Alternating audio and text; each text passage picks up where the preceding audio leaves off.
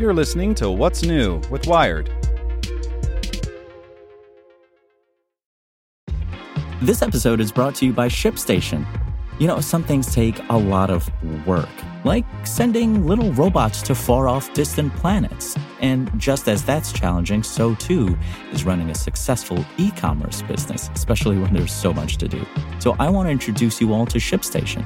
Now, I love using ShipStation because of its easy to use dashboard, which makes managing orders and printing labels a breeze and super smooth. Oh, and the customer service is just out of this world.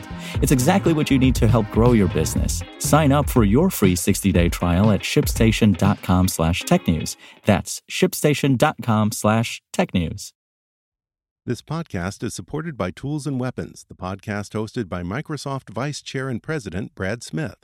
Each episode features insight you won't find anywhere else from the center of the conversation surrounding emerging technologies like AI. Right now in the podcast, you can hear a special episode where Brad Smith lays out Microsoft's vision for a vibrant marketplace driving the new AI economy. To hear more, follow or subscribe to Tools and Weapons with Brad Smith wherever you get your podcasts. It's Thursday, January 11th. I'm Zeke Robison. Today, how air pollution is ruining your skin. Make sure to listen to the end to find out what other Wired podcasts you can check out today. In June last year, a series of devastating wildfires tore through the Canadian province of Quebec, sending huge plumes of acrid smoke drifting across North America. 300 miles away in Boston, dermatologist Shadi Kourosh noticed something strange. We had an unusual spike in dermatology visits, says Kourosh, who is director of community health in the dermatology department at Massachusetts General Hospital and an assistant professor at Harvard Medical School.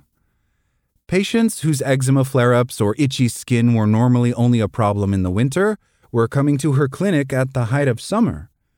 Like New York, Detroit, and other cities in the northern United States, Boston was experiencing higher than average air pollution as a result of wildfires, and Kourosh suspected this might be having an impact on people's skin. To prove it, her team pulled five years of data from the U.S. Environmental Protection Agency about the levels of airborne particulate matter and carbon monoxide in Boston, and matched it to anonymized patient records from the Mass General Brigham Hospital system the largest hospital group in Massachusetts. They found a correlation between levels of air pollution and hospital visits for atopic dermatitis, the most common form of eczema. In June 2022 in Boston, carbon monoxide levels were at less than 0.2 parts per million, and the number of clinic visits for atopic dermatitis and eczema was under 20. In June 2023, during the wildfires, carbon monoxide levels were three times higher, at 0.6 parts per million, and the number of dermatology visits had increased to 160. It's not just acute events like wildfires that can impact the skin. Day to day pollution from vehicles and industry also has an effect. In 2021, scientists in China found a link between higher baseline levels of air pollution and conditions like eczema in children in Guangzhou. A lot of these components of airborne pollution are irritants to the skin, Kourosh explains. In contact, they can cause inflammation and cause the skin to age faster. People who have eczema have a weakened, more vulnerable skin barrier, and so the pollutants penetrate deeper and trigger the immune system, she says. This leads to flare ups and explains the spike in visits she noticed in her clinic. Air pollution has been linked to a host of health issues ranging from asthma and lung cancer to diabetes and obesity. In that context, focusing on the skin might seem trivial, but it's hugely important. More than 99% of the world's population live in places where levels of pollution exceed World Health Organization guidelines, and severe skin conditions like atopic dermatitis can be intensely debilitating. Yes, it doesn't kill anyone, but if you have it severely, you have a horrendous quality of life, says Carsten Flohr of the British Association of Dermatologists. The sleep disturbances, especially if you have eczema from early life, is a form of torture.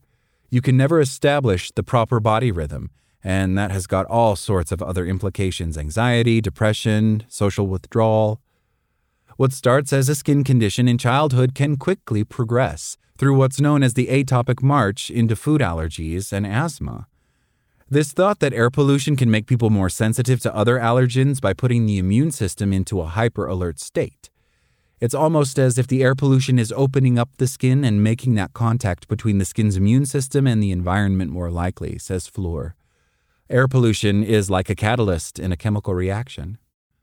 For the best protection, ideally you would want to live in an alpine farm in Switzerland or Austria, says Flohr. That might not be practical. So, what can people living in polluted cities or areas prone to wildfire smoke do to protect themselves? During the 2023 wildfires, city officials in New York recommended that people stay indoors and wear a mask to avoid respiratory symptoms from the smoke. The same advice applies to the skin. Protective barriers are helpful, says Kourosh. Masks and clothing that cover your arms and legs could help if you're in an area affected by a sudden spike in air pollution. But Kourosh, whose background is in public health, is calling for governments to do more to tackle air pollution in urban areas by adopting green transportation policies and taking steps to mitigate events like wildfires, which will only become more severe as the world heats up. Really, this paper is about the impact of climate change on human health, she says. Make sure to check out our other Wired podcasts. Today in Wired Business, OpenAI's new App Store could turn ChatGPT into an everything app. Checking in on Wired Science, there's a huge COVID surge right now, and nobody is talking about it. And on Wired Security, lawmakers are out for blood after a hack of the SEC's X account causes Bitcoin chaos. Listen to these stories and more at wired.com/podcasts. Thanks for listening to Wired. Check back in tomorrow to hear more stories from wired.com. Want to learn how you can make smarter decisions with your money? Well, I've got the podcast for you. I'm Sean Pyles, and I host NerdWallet's Smart Money Podcast. Our show features our team of nerds, personal finance experts in credit cards, banking, investing, and more.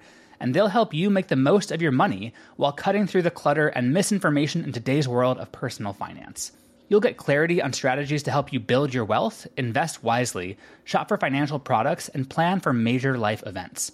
Listen to NerdWallet's Smart Money Podcast wherever you get your podcasts.